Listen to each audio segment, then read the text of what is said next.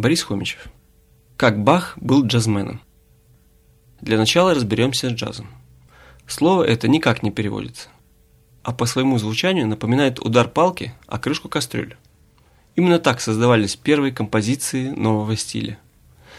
Родился он на рубеже 19 и 20 веков в США, в уникальном смешении европейской и афроамериканской культур, из ректайма, дословно рваный ритм, блюза, о, это был не тот блюз, который вы сейчас знаете, и негритянских духовных песнопений, спиричуэлов – Давайте прослушаем ректайм и старый блюз, а спиричуэль чуть позже –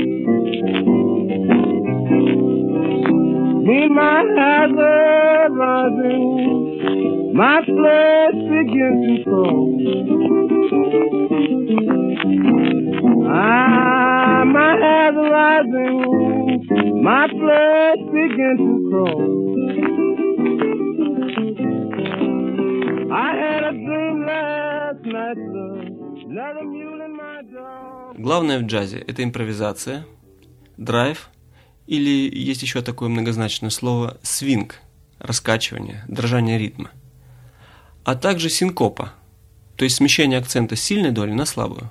Как если бы вы перенесли внимание с удара по накованию большого молота на постукивание маленького молоточка.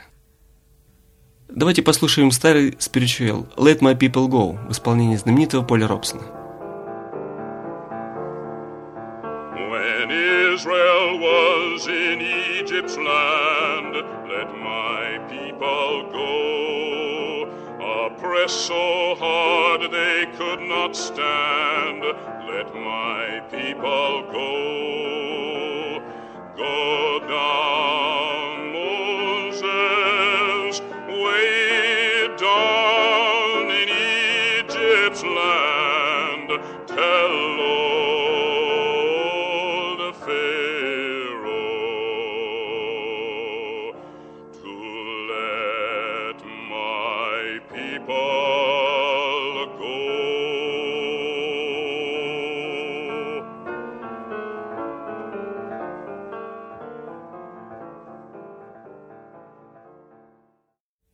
А вот что с ним сделал Луи Армстронг.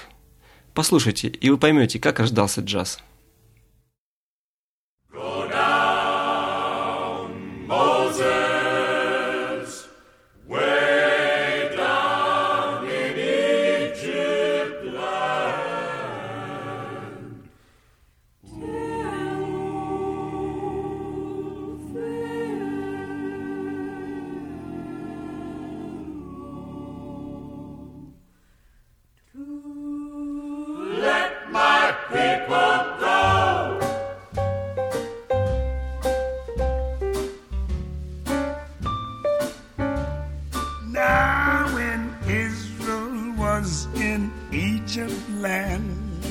Let my people go. Oppressed so hard they could not stand. Let my people go. So the Lord said, Go down. Go down. Moses. Moses. Way, way down, down in Egypt land. Tell old Pharaohs to let my people go. Между прочим, одним из первых джазменов называют Иоганна Себастьяна Баха. Но еще до него музыканты 17 века, яркой эпохи барокко, записывали партитуры точно так же, как джазмены 20 века. Этот способ они называли цифрованным басом. К цифровым технологиям он отношения не имеет. Дух импровизации тогда был чрезвычайно силен. Композиторы не были снобами, а полностью доверяли мастерству музыкантов и не прописывали все ноты. Записывалась только партия баса, цифрами, обозначающими аккорды. Буквы С, Д, Е и так далее придумали позже. Остальные музыканты сами выстраивали по ним свои партии. Более того, Бах в концовке первой части одного из своих бранденбургских концертов ввел дополнительную сольную импровизацию для клавира.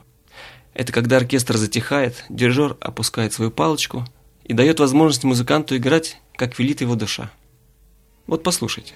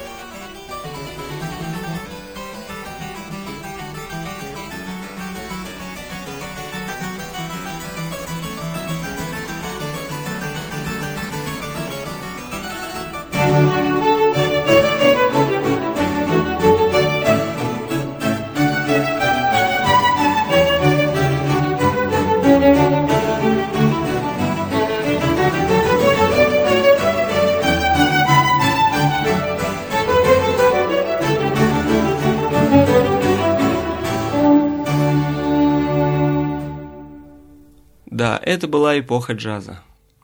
С легкой руки Баха виртуозная сольная каденция именно в этом месте стала непременной частью всех классических концертов. И только при Бетховене ее начали точно прописывать в партитуре. Сам Бах при жизни не был известен как композитор. Зато все ценили его как блестящего музыканта-импровизатора. Известна, например, такая история. Некоего беднягу Гольдберга, его хозяин, мучившийся бессонницей, заставлял каждую ночь играть ему что-нибудь. И Бах подарил музыканту 30 импровизаций на одну и ту же тему. Так появились знаменитые теперь Гольберг-вариации. Давайте прослушаем основную тему и хотя бы две из 30 вариаций Баха.